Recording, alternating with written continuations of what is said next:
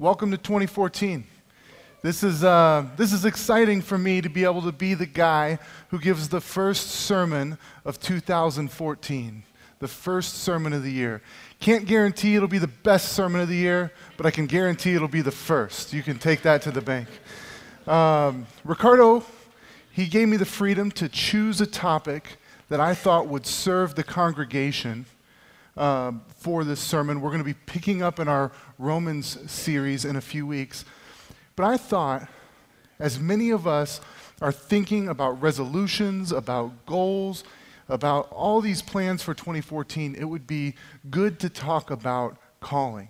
Now, let me just ask by a show of hands who has made some plans or goals or resolutions for 2014? Go ahead and raise your hand. All right a quasi ambitious bunch here. Um, so that's good.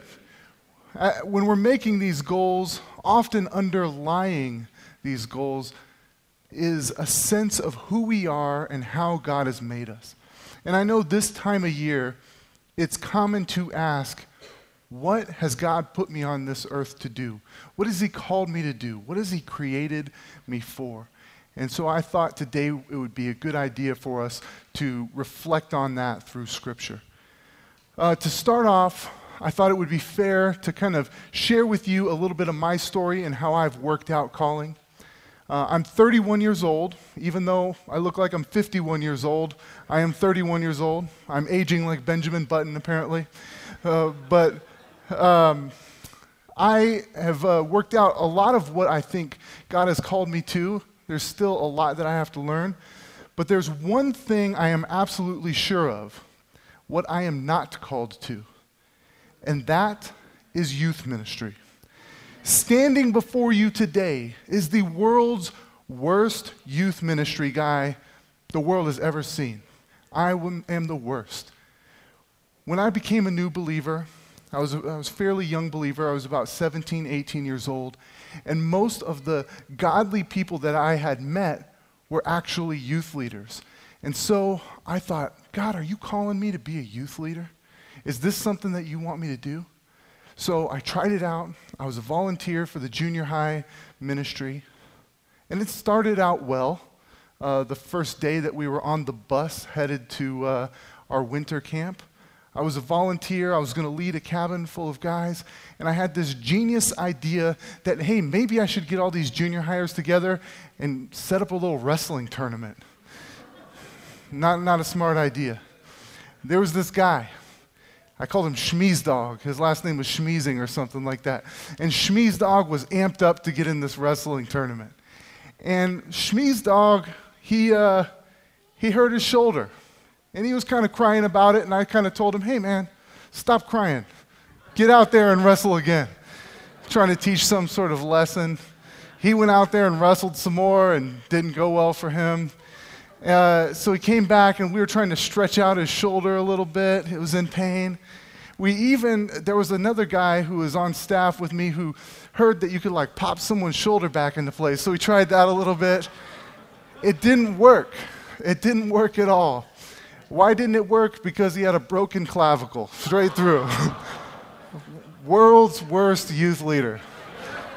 It was on that same trip that I let these junior high guys hide licorice all over the camp so as to attract bears because we wanted to see some bears. Uh, so, and, and these moments I'm sharing with you, these are my good moments as a youth leader. Uh, I was also the guy who thought it would be good to have them read uh, thousands of pages of systematic theology. I think they were going to try to kill me in my sleep at that camp. So I'm not a youth leader. Uh, but over the years, I've had a chance to kind of discern the way that God has made me, He's gifted me, and the things that He's called me into. I was about 18 or 19 years old, and I really started to see God's heart for the nations that, that God wanted the, his good and beautiful gospel to go to the ends of the earth. And so I started something called the Moravian Community. The Moravian Community was a group of ordinary people, started out with about 20 of us, who moved into the international student neighborhood near ASU. We shared the gospel with people. We prayed a lot. We lived in these communities. And the group grew to be about 100 people.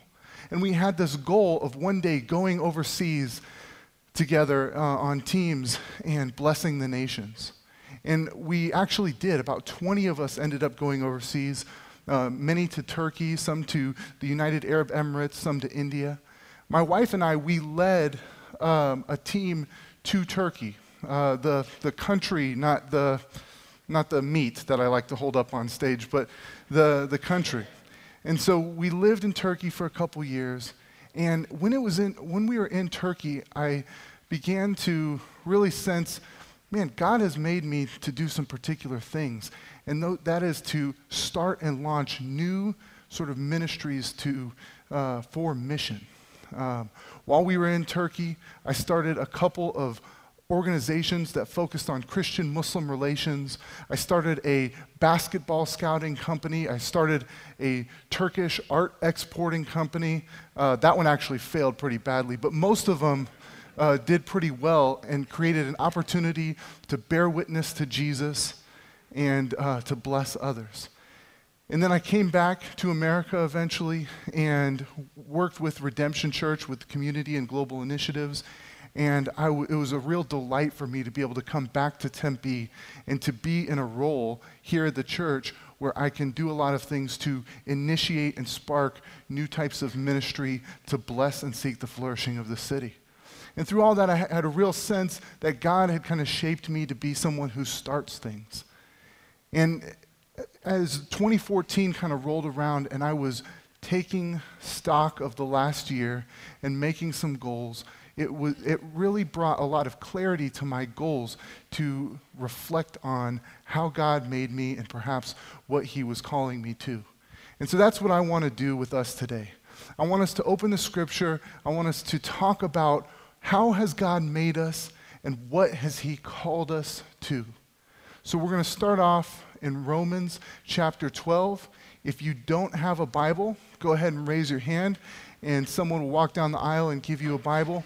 If you do have a Bible, go ahead and open to Romans chapter 12, starting with verse 1. Let me go ahead and um, let me go ahead and pray.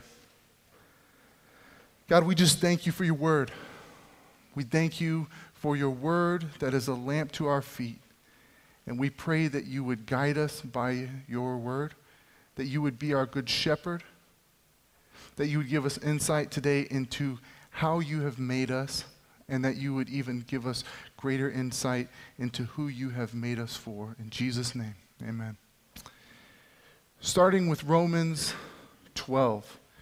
I chose Romans 12 as the passage that we're going to anchor ourselves in because Romans 12 is really the, the part of the book of Romans where Paul is transitioning and talking about how do we tangibly respond to this amazing gospel that we've come to know. Throughout the book of Romans, you see Paul masterfully uh, articulating the gospel, who Jesus is, and the importance of his work the importance of the cross and how it paid for our sins, and the importance of the resurrection and how Jesus has conquered death, how he's the first fruits of this new creation, and how all, all of creation is longing for the, the great and ultimate redemption. Ta- the, the book talks about how we can't be separated from this incredible love that God has demonstrated through his Son. And by the time we get to chapter 12, it's time for Paul to say, here's what this means for your life. Here's what you're called to. So, with that in mind, let's read Romans 12, verse 1 and 2. It says, I appeal to you, therefore, brothers, by the mercies of God, to present your bodies as a living sacrifice, holy and acceptable to God, which is your spiritual worship.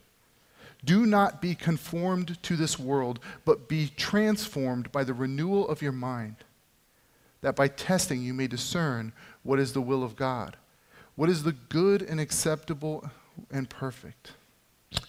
Now, when we look at this, the first thing that we see is that it is by God's mercy in the gospel that we are able to come to worship.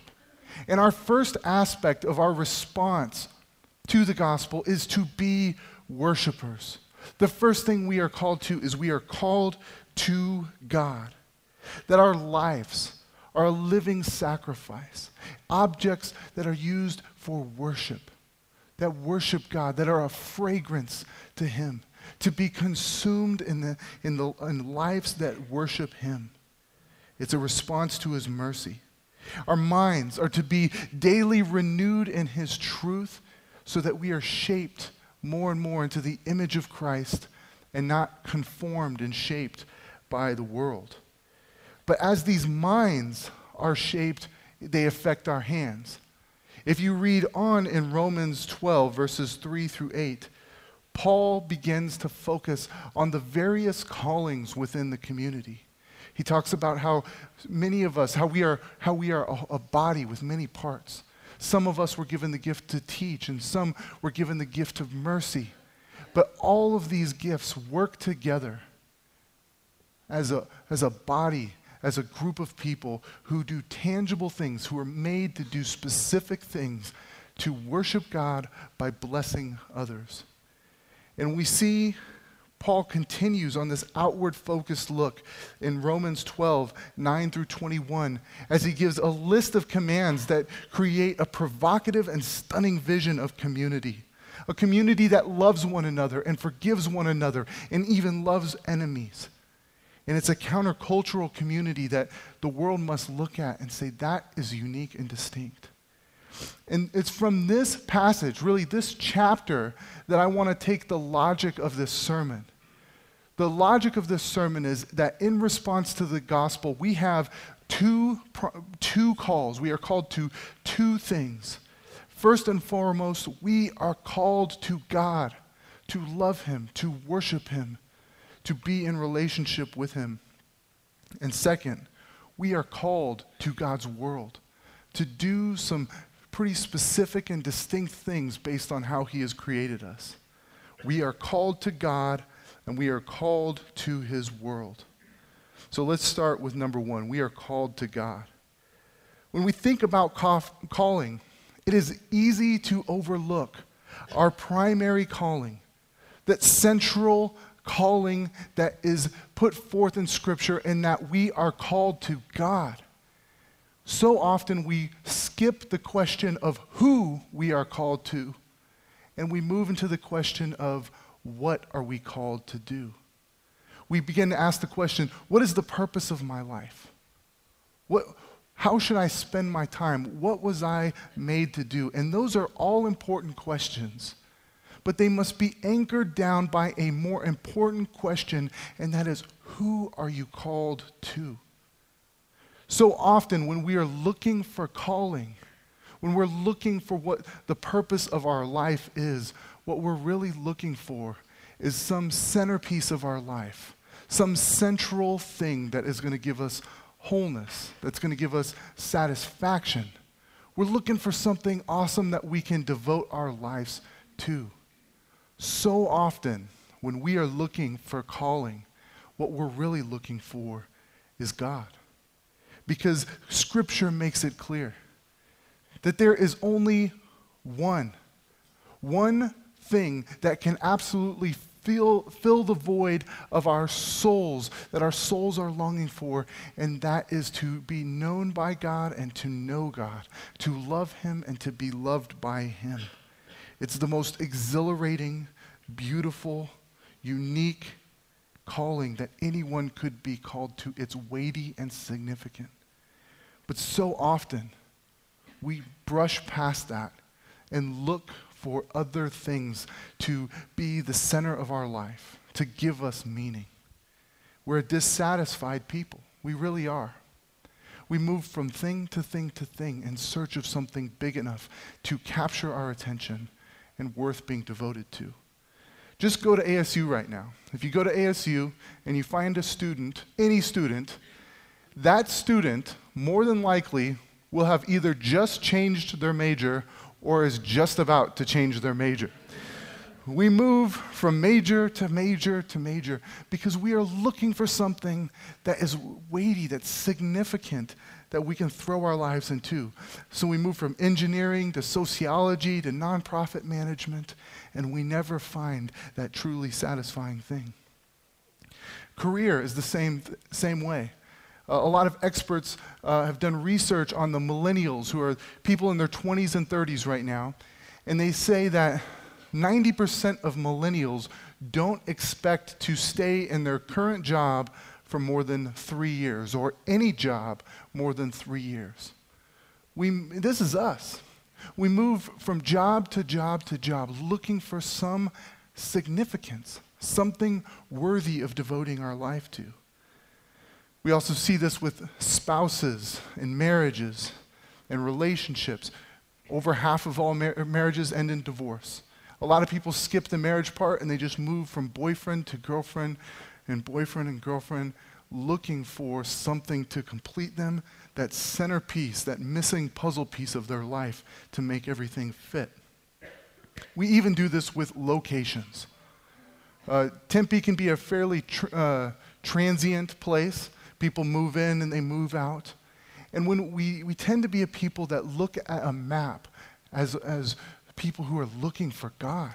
We're looking for a place to go live, a place that will be a good enough place that will, will capture our attention and will, will, will make us fit in this world. And really, what we're doing in all those things, those are, those are all good questions. Where should you live? What should your career be? What should you study? Who should you be with? Those are all good things but they are not the ultimate thing. And until we answer the question of who we are called to, we will not be able to answer the question of what are we called to. We will float around aimlessly because we have no anchor. We, the gospel is our anchor, and the God, our God, is the who of who we're called to. Jesus says this. When asked what the greatest commandment is, he said, You shall love the Lord your God with all your heart with all your soul and with all your mind. This is the first and greatest commandment. Jesus is saying that the highest purpose of life, the greatest thing to be devoted to, is the love and the worship of God. Our emotions belong to the worship of Him. Our joy is a delight in Him and a delight in the world He created with gratitude. We weep over the things that make him weep. We hope in nothing else but him as our Savior. Our emotions are instruments of worship to him. Our mind, God has given us a great mind, a minds that can do very creative things and then very linear things. He's given us a mind of reason, a mind of creativity, and a, a mind that's able to synthesize those things. And our minds can be fixed on no greater thing than reflecting on who God is and using our minds to worship Him. Now, that may look like wrestling with a theological concept and thinking and meditating on who God is. But it also may look like reading a good book on economics with the understanding that the God who's sovereign all, over all history is the God behind economics. And we love God with our actions. We take our physical hands, our, our physical feet, we do physical things with our bodies that are these, these spiritual disciplines that shape our hearts and our minds to be greater lovers of Christ and lovers of others. The greatest thing, our central calling, our true joy, our satisfaction is when we get the who right. Who we are called to. We are called to God. And once we get that right of the who, then we can move on to the what. Let, me, let me tell you an illustration of this. Michael Jordan. If there's anyone who figured out what they were made to do, what they are good at, it was Michael Jordan. Probably not going to disagree with that. He was good at his job, right? Now, Michael Jordan was the greatest basketball player ever to live. You may argue, you may say LeBron James or Larry Bird or Magic Johnson. You'd be wrong, but I'm going to let you have that opinion. But Michael Jordan, the best basketball player ever, He won uh, six championships, multiple MVPs. He was the leading scorer uh, of the league many years. He always hit that winning shot to, win, to, to put the game into overtime or to win the game. He was amazing. And I used to love watching him. If there was anyone who ever figured out what they were made to do and who was good at their job, it was Michael Jordan. If anyone could have been satisfied in what they accomplished, it should be him But a few years ago, he was inducted into the Hall of Fame. And his Hall of Fame speech is one of the saddest things I've ever seen. You see a man who's lost, who's dejected, who's not satisfied. He took his Hall of Fame speech and, and gloated in himself and brought up old bitter conflicts. And as I've read more and more about Michael Jordan and what he's doing in, in his post basketball career years, you can see a man who got the what right, but he did not get the who right. He made an idol out of basketball, and basketball doesn't last forever, and he's lost and dissatisfied. But if you were to watch the Hall of Fame speeches from that same year, you'd see a guy by the name of David Robinson. David Robinson was one of the top 50 basketball players uh, in the history of the NBA. He was a great player. He won championships, he went to the All Star game, and he was inducted into the Hall of Fame. He wasn't as good as uh, Michael Jordan, but he figured out what his what was as well. He was really good at basketball. And here you have two men who got it right when they figured out what they were supposed to do. They were both really good basketball players. But if you watch David Robinson's speech, you'll see a different person. You'll see a man who's humble, who's joyful, who's grateful. He spends his entire time not talking about himself, but thanking others and thanking God. See, this is a man who's a whole person because he got the who right first. This is a man who's known for loving and worshiping God. And when basketball moved on, he did not lose his sense of self because his life was fixed on Christ, anchored in the gospel, and he knew his ultimate calling was to love and to worship God. So as we move into 2014, we make a lot of goals financial goals, family goals, career goals, physical goals. Um, and what I want to encourage us to do is to also take some time to plan out how we're going to deepen our relationship with God. You might think that that's legalistic, but it's not. Any relationship that's valuable to us, we make time for it. A good friend, a girlfriend, a spouse, you make time if you care for that, that person. And for 2014, I want to encourage you to carve out some time and make a plan for how you're going to read the Bible and how you're going to spend time in prayer. Getting really tangible, here's some ideas of some things that you can do. You can do the one year Bible. A lot of times people will try to read through the Bible in a year. I've done that before, it's great. Uh, most people get stuck on Leviticus and then they just give up. So I want to encourage you push through Leviticus. You'll, you'll make it. It's a, it's a good book. We really like the Bible around here. So push through Leviticus. Um, another thing you can do is you can uh, read one, uh, one book a month, one book of the Bible per month. That's what I like to do, and I try to study that book. So I'll, I'll make an outline, I'll make observations for each passage, I'll write them in my journal, and then I'll, I'll write down questions about what I don't understand about the text and then I'll look up other scriptures to try to answer those questions. And then um, I'll look to commentaries if I can't get it uh, from, from the surrounding scriptures there. And then finally, I'll just kind of journal and reflect on how that verse should shape me. Um, maybe some of you are not readers and you're more of an auditory learner. Some of the most godly people I know are not readers. And I would encourage you to go ahead and get an audio Bible and listen to God's word. Listen to it as you go running. Uh, listen to it in the morning. Let God's word just sink into your heart and shape you through your ears. Um, Andy Carrillo, he's a guy who's in the elder candidate process here. He's a wonderful guy, a godly guy, someone I've known a lot of years. And something that he told me a long time ago that, that he does that I really liked is he said he reads through the Bible, or he reads through a book of the Bible 50 times through. If he's going to study a book, he, he stays with that book until he's read it through 50 times. And usually, by the time he's read it that many times, he really has an understanding of what that book is trying to get at. Now, God has made us individually in different ways. We're, we have different learning styles. We have different times of the day that we really thrive. But I would encourage you to be very intentional and think about how you're going to get into the Word. Also, take some time to reflect on how are you going to, to cultivate a life of prayer. I find that many people are bored with their prayer life because they have very little imagination when it comes to prayer. Uh, we, we often imagine that all prayer times have to be us in a room by ourselves, hands folded, eyes closed, no peeking, speaking in King James language or something like that. But prayer is much more dynamic and rich than that. We see all throughout Scripture that there are multiple places and multiple postures and times that are devoted to prayer, and that typically engage uh, a lot of our senses our sense of smell, our hearing, our, our, our, sense of vision.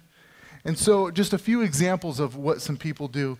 Um, I've been hanging out with a couple guys this week who go on prayer walks uh, which has been very helpful to me because I'm like the poster child for ADD and I need to move around a little bit. And so we go on these prayer walks, and as you pass different things, having those things be symbolic of things you should pray for. For example, if you go by the, the garbage can, that's a good time to confess sin and to pray. As you smell how nasty that garbage is, and you get the stench in your nose, and it reminds you of how sin is, it can be so nasty. Um, uh, something I do is I've turned my front yard into a prayer garden where different aspects of the garden are symbolic of different types of things I could pray for. Uh, for example, I've got a fig tree. And whenever I walk past a fig tree, I, I go back to Genesis 3, where you have the Adam and Eve hiding from each other and hiding from God and, and covering themselves with fig leaves. And I just spend time when I'm at that fig tree thanking God that He's taken care of the curse in Christ and that I no longer have to hide from God and hide from others. These, these are different things you can do. You can start a journal and, and write out your prayers. You can, um, uh, another thing is if you're more of a linear, more organized person, get three by five cards and have different things that you pray for on those three by five cards and move through those. However, you do it, there's freedom to figure out how you do it, but I would just say be intentional. And if you need help sorting some of that out and planning some of that, talk to me. So when we think about 2014, know this that our first calling, our most central calling, is to God, to love Him, to be loved by Him, to reflect on Him. So as you're making your plans, plan some deep times to connect with God. Which brings to the second, us to the second point that we are called to God's world. We are called to God's world. Every square inch of this world belongs to God and is filled with meaning and purpose. We are called to enjoy, to work within, to cultivate, to draw the potential out of this world. God didn't just put us here to do a few Bible studies and wait till He comes back, but He created us for some specific purposes to flourish within this world. The Bible says in, in Psalm 24 1, the earth is the Lord's and the fullness thereof. Every aspect of this world belongs to God, and He is sending His believers into those places to draw the potential out of it. It's a wonderful world, and He gave us a general call for humanity to work within His creation, to reflect, as it says in Genesis 1 and 2, to reflect His image to the world through the way that we do things. So, uh, some examples of this would be maybe you're a financial advisor and you dispense solid wisdom. Well, in doing that, you are reflecting the wisdom of God. Maybe you're an engineer with an incredible knowledge of physics. Well, in doing that, you're reflecting the knowledge of God. Maybe you're a teacher who displays a lot of creativity in the way you, you teach algebra and you somehow make that interesting. You're reflecting the creativity of God in that.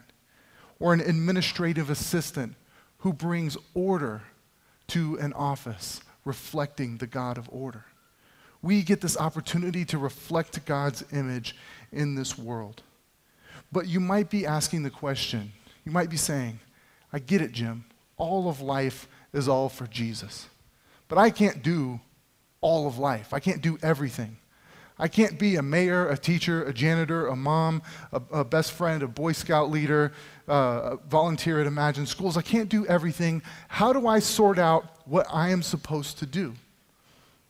And I think that that is a good question because it implies that we are, we are limited, we're finite, that we can't do everything, and that we need to devote ourselves to certain things. And I believe what the scripture teaches is that we were created by, in a particular way by God, that He created us for particular types of good works that we ought to devote our lives to. Ephesians 2 8 through 10.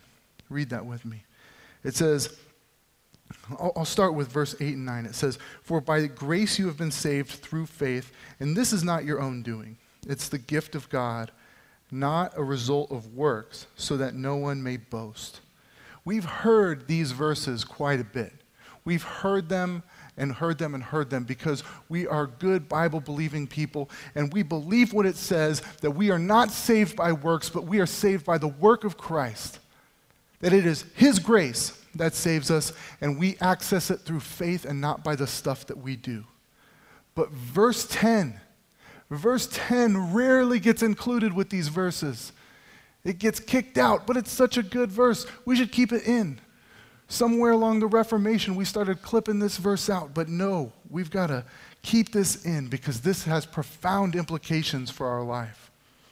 It says, For we are his workmanship, created in Christ Jesus for good works, which God prepared beforehand that we should walk in them.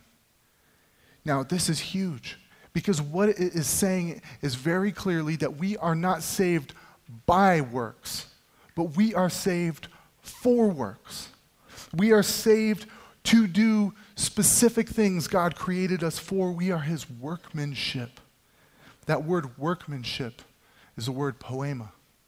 It's the, wor- the word that we get our English word poem from. And can you see how beautiful this is? This is saying that we are God's poetry. And each of us is almost like a sentence that God has carefully crafted to say a specific thing. Or, or something that, like a carpenter, God has shaped to do a specific thing. We, God carefully crafted our personalities, our passions, our experiences to equip us for particular works. He wasn't sloppy. He had intention when he made you, and he has some stuff for you to do. And so, this is what we're talking about when we're talking about calling of really discerning how has God made me and what are the types of things that I should be devoting my time to. So I want to give you six things that you can reflect on as you think about calling that can help you kind of understand what your calling is. Number 1, know that there are diverse types of callings and that you are not called to everything. The Bible has a lot of things that it talks about of potential ways that we could be called, potential types of callings. Uh, I'll give you a few examples. Uh, some people are called to, power, to the powerful, to move to the places of power. Other people are called to the powerless, to serve those who are in pain and who are hurting. God calls some people by location. He gives you a burden for a particular place like China or Turkey or Tempe to go to that place. And sometimes God gives us a calling of a particular vocation, a type of thing that we should be doing, a type of work, maybe as an accountant or a pastor or a teacher. So, those four things called to the powerful, called to the powerless, called to locations, called to vocations. Let me walk through those and talk about what they might look like. Those are going to look different for each of us, and we might emphasize certain ones of those. Some of us might emphasize a call to the powerful. We see this in Scripture. Moses was called to lead Israel out of the captivity of Egypt and to challenge the injustice of Pharaoh, to lead God, God's people out of Egypt. He was called to a place of power. And some of us will be called to places of power, of to be to work with the city council or to be a CEO of the company. Or maybe you've inherited a lot of wealth. That's all power. And a lot of times it's easy for Christians to be bashful about that and almost look at that as evil, or be opportunistic about it and say, ah, now we're going to really gain some ground because we got some Christians with money. It's not that at all. What this is, is this is a call to steward power on behalf of others to promote justice and flourishing. Power is not a bad thing as long as it is used to build the kingdom of God to serve others, to see them flourish, to pursue justice, and not to build your own kingdom. If you are one of those people who are called to places of power, you might want to reflect on William Wilberforce. This guy was an amazing guy. He was a, he was a powerful person. He had wealth, he had education. Um, he was a British parliament member. He was a brilliant man. But he knew that God had put them, him in that place of power for a particular reason. And he had this burden to eradicate the slave trade in Great Britain. And at a great cost to himself, he poured his life out to that. And so sometimes God calls people to those places of power to pursue justice and human flourishing. There's also a call to the powerless oftentimes we get the precious opportunity to follow Jesus to the places where there is pain and sickness and, and where, where people are ignored and where people may not have uh, money, where there might be poverty. And we get to walk with those people. And, and God calls us into the places of powerlessness. We see this in Acts 6. The apostles couldn't keep up with the daily distribution of food that the church was doing. And so they appointed six guys who were filled with the Spirit, who were wise, and who really loved God. And they said, These will be the six people who will take care of the, the, the food distribution to the poor, especially to the widows. And these were people who were called to care for the Greek widows of that time who didn't have much power. They couldn't get food on their own. Their husbands had died. They needed to take care of their children. But because of their Greek ethnic identity, they had the potential of being overlooked. And a lot of people say that these were the first deacons, these people who were called to serve the powerless and to reflect the self giving, generous love of Christ in that. One of my favorite people who embodies this is a guy by the name of Jean Vanier. He is um, he's a man who's a, he's an educated man. He could have gone on and, and been a professor, but what he decided to do is he had a decent sized house. And he noticed that in our world, we tend to push those with, with mental disabilities and learning disabilities to the side, to push them outside of, of society and push them outside of community. And so what he did, he said, no, what I'm going to do is I'm going to create a home where they can come live with me and we can be in community together. We can break bread together. I'm not just going to provide services for them, but I will be their brother and their sister, and we will live together. And so uh, sometimes God calls us to be like that. Maybe to, to work in a nursing home or to serve refugees at Imagine Schools down the road or to teach in a low income area or to, uh, to walk with those who are sick and maybe visit those who are, who are dying. We get to follow Jesus into the places of powerlessness. But sometimes God calls us by location. We see in Jeremiah 29 that God calls, uh, he calls his people, he calls all of uh, Israel into exile to go to Babylon, this pagan city, and God calls them to love that city to seek its flourishing, to seek its welfare, and uh, to love Babylon. And, and sometimes we see uh, God calling people to particular locations far away. The Apostle Paul was called to go to the Gentiles, to go to the people, to the places where the gospel had not been preached yet.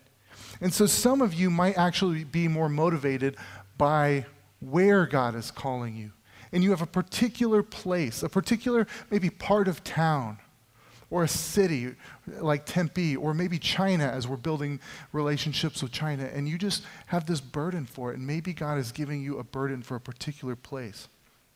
And finally, vocation. Sometimes God calls us vocationally, where it becomes pretty evident that we were made to do a particular type of work. Joseph in the Bible was raised up to be the prime minister of Egypt to bring about God's purposes.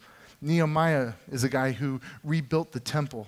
And we even see the Holy Spirit giving people, um, empowering artists to make the, the tabernacle. And you may feel a real sense that God is calling you to a particular type of work. Maybe not to a particular job, but to maybe to work with your hands and build things or to be an accountant. There's a guy uh, who goes to Redemption Gilbert by the name of Aaron Klusman. And Christianity Today did an article about him. He is a guy who is a wise, godly business guy, and he feels called to business. He starts these yogurt, these frozen yogurt shops all over the city, and he's really good at it too.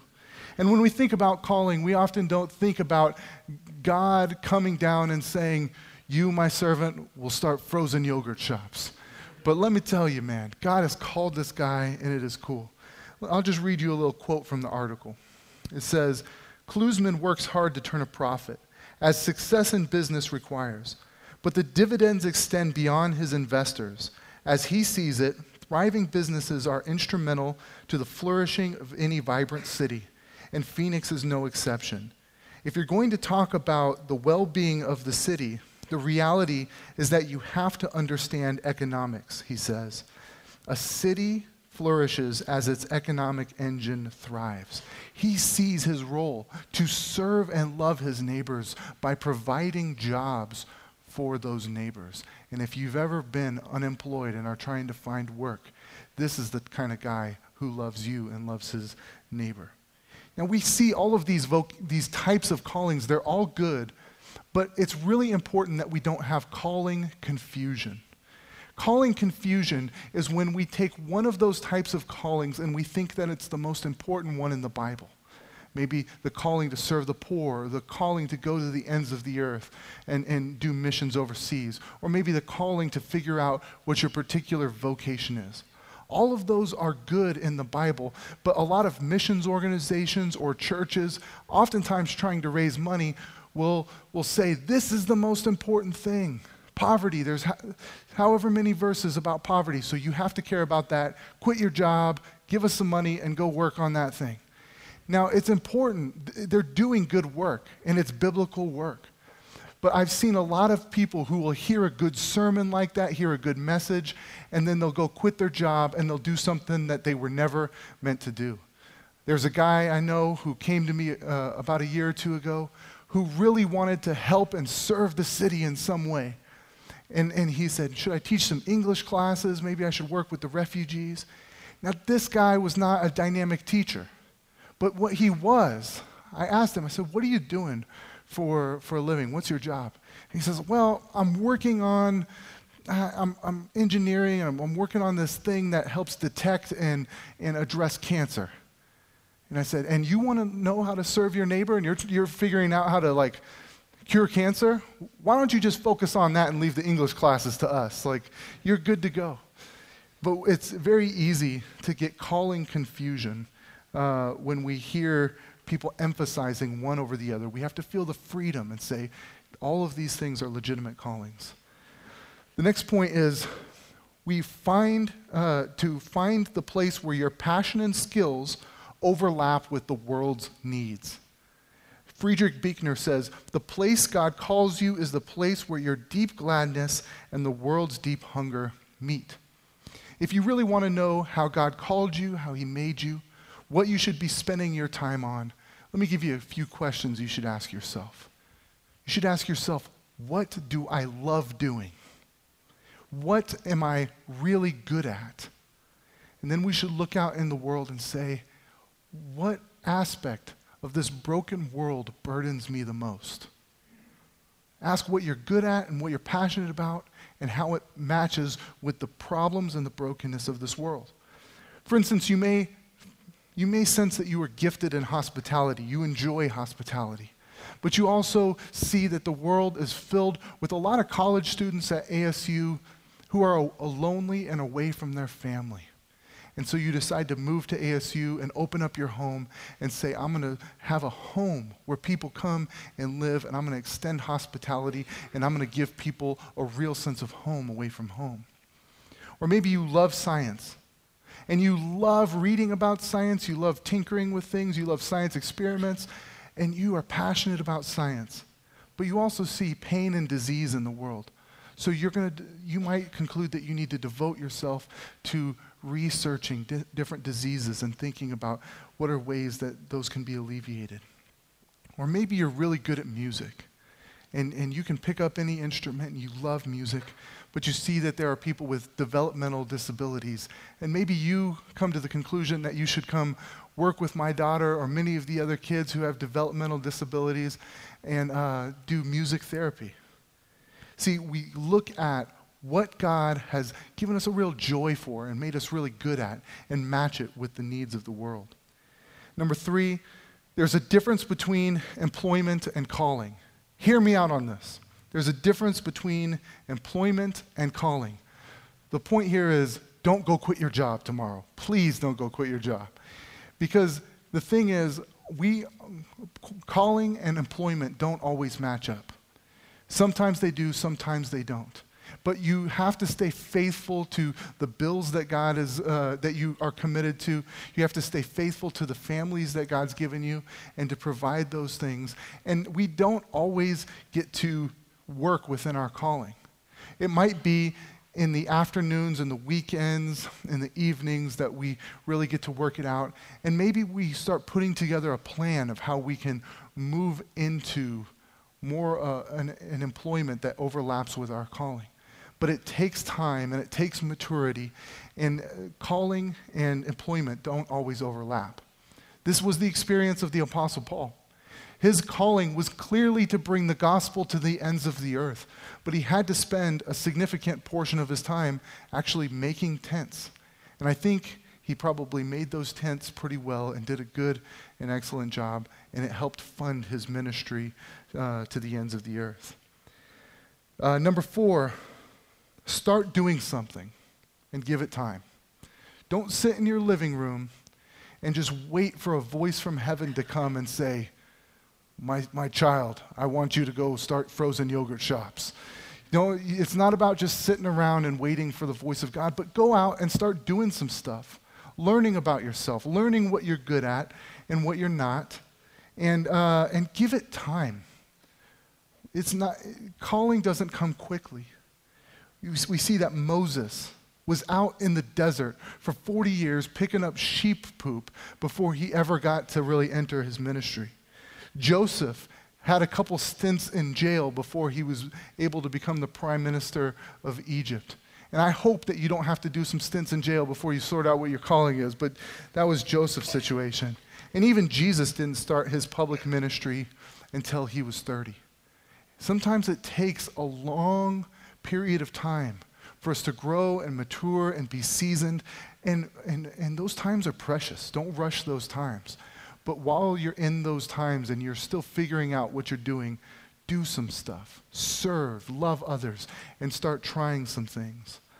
Number five, be a part of a community with other believers. You need other people to speak into your life and to tell you what they sense you might be called to, what you're good at, what your burdens are. The reality is, in community, when people really know Jesus and really know us, they often see us and understand us better than we do. Because we have been fed this kind of myth from the world that we are all we are all exceptional that we are all like superheroes who are going to go change the world and we could do whatever we want to if we just put our mind to it. That's a myth. I need people around me to come and say, Jim, as much as you try, you're not going to the NBA anytime soon. You might want to think about being a pastor or something like that. That's not your calling. But we, have, we need to have people speak into our lives and, and affirm areas of strength in our life and, and what they see, to be a mirror to us. And this is really what Romans 12 is getting at. Uh, verses 3 through 8. Let's just read those real quick. It says, For by the grace given to me, I say to everyone among you not to think of himself more highly than he ought to think, but to think with sober judgment, each according to the measure of faith that God has assigned. It's important that we think accurately and soberly about how God has made us. it goes on to talk about how we are made as a part of a body together. It says, For in one body we have many members, and the members do not all have the same function. So we, though many, are one body in Christ, and individually members of one another. And so he talks about how we are all parts of this body, that we, we need all of us to function together. He goes on to talk about the different types of gifts that God gives, saying that the gifts differ according to the grace given to us, according to the gift that God gives to us. So let us use them. If prophecy in proportion to, your, to our faith, in service in our serving, the one who teaches in his teaching, the one who exhorts in his exhortation, the one who contributes in his generosity, the one who leads with zeal, the one who does acts of mercy with cheerfulness. What this is saying is that God has given each of us gifts, and those gifts are to be used to serve others. We often, when we think about the gifts that God's given us, it can be a narcissistic exercise where we think that God gives us a particular gift for us to kind of hold and treasure and to admire ourselves with. But the reality is, God gives gifts through us, not necessarily to us. He gives it to us so that we can bless others. And I think it would be incredible. It would be awesome if we had a church that was filled with people who had a real sense of the way that God made them and they were getting to work doing those things. People knew that they were called to teach in lower income areas and were working hard in that. Certain people knew they were called to Tempe and were pouring themselves out for the city. Other people were headed out to China and to really pour themselves into that. Other people knew that they are an accountant and that they need to steward those things well. It would be great. It would be awesome. It would be a witness to the world if the world saw a church that really, uh, of people who knew what they were made for and were working hard at it. But you know what would even be more beautiful? Is if we didn't get self absorbed and lost into ourselves but we cared about the callings of the other people in this room as much as we did our own. And we viewed our lives as, as a support system to them, where our time, our money, our, our, our knowledge, our expertise, our ears were lended to them to support them in the things that they're doing. See, the church the church is the light to the nations. We're God's people that emit this light that show who God is. But a lot of times when we think about us being lights, we think about it individualistically. We like to think that we're all these little candles that give off a little bit of light. But the reality is, we're like a flashlight. We're all different parts of a flashlight. Some are the battery, some are the bulb, but we all have our particular purpose. And without you and without others, in that, uh, in that flashlight, in your particular part, no light comes out. We need each other to show the light of the glory of God in the face of Christ. Gifts are not given to us, but through us. And finally, I want to close with this. You are not called to change the world, but you are called to be faithful to the one who does. See, we are not the saviors of the world.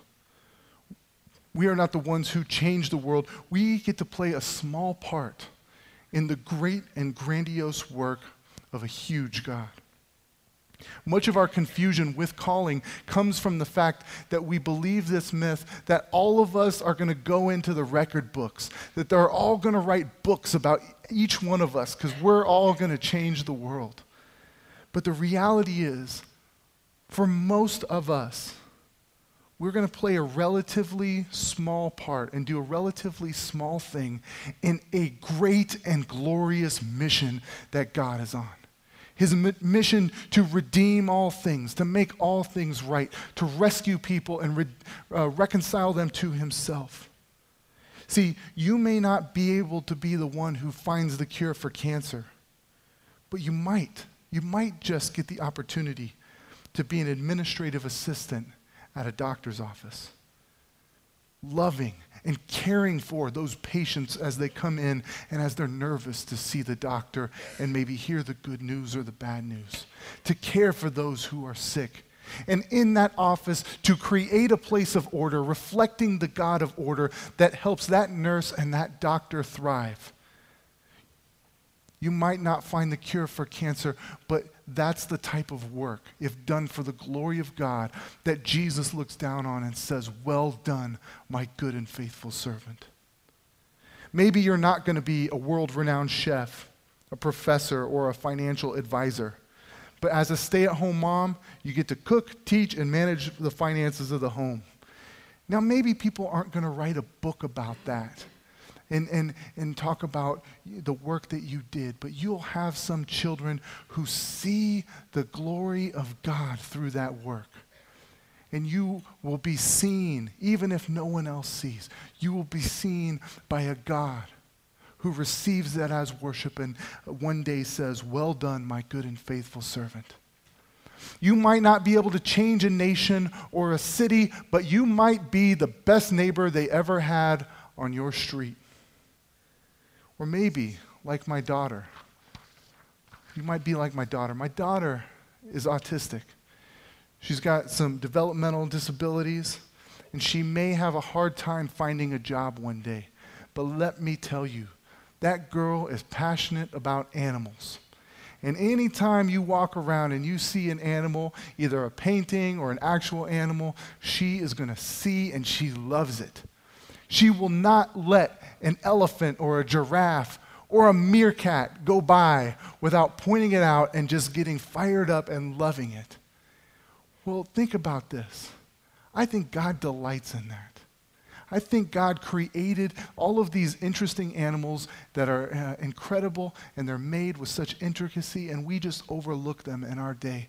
But maybe He's called someone like my daughter to notice to notice the good things that God has created. And I think in that day, God will say, Well done, my good and faithful servant. See, at the end of our lives, our names will probably only be remembered for a few decades. 150 years from now, they will have probably forgotten about every single person in this room. Think about this for a moment. If we were to ask how many of us could name every one of the presidents of the United States, there would be only a handful of people here. The highest position in the U.S., and we have completely forgotten about them. If our goal is to make a great name for ourselves, it will be futile. We won't be remembered in a few hundred years. But there is a name worth living for. There is a name worth delighting in, and it's the name that went to the cross, that lived a perfect life, that went to the cross, that poured himself out for us and was resurrected. The name of Jesus, which was spoken 2,000 years ago, but we are still thinking and reflecting about that name and worshiping the one behind that name here today. And if he doesn't return in 2,000 years from now, they will still be worshiping him. There is a greater name worth devoting our lives to. And if we want to make a name for ourselves, it will be futile. But if we want to wrap our lives and to use our gifts in making famous the name of Jesus, that will endure forever. That precious name, that name of Jesus worthy of every aspect of our lives. Let's pray.